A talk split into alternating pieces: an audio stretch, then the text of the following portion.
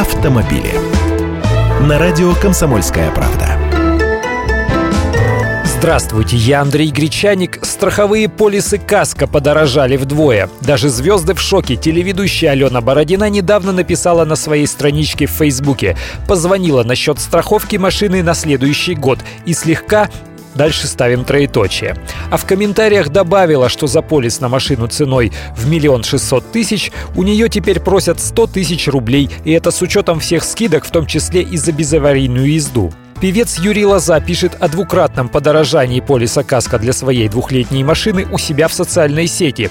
И к такому выводу приходит. Получается, что при некоторых страховых случаях кое-кто даже заработает, причем несколько больше, чем в прошлом году. Естественно, я сглаживаю некоторые острые углы их высказываний. Основной фактор повышения тарифов КАСКО – подорожание запчастей, ведь их цена привязана к валюте, а страховая компания в случае ущерба вынуждена оплачивать ремонт машины. Вторая причина причина подорожания самих машин. Может, в процентном отношении к цене автомобиля страховая премия, которую владелец платит страховщику и не увеличилась, но сумма в рублях стала гораздо больше.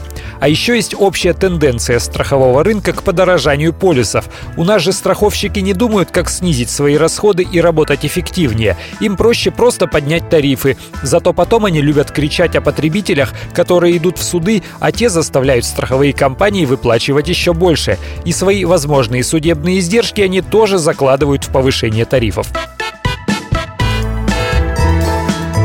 Автомобили.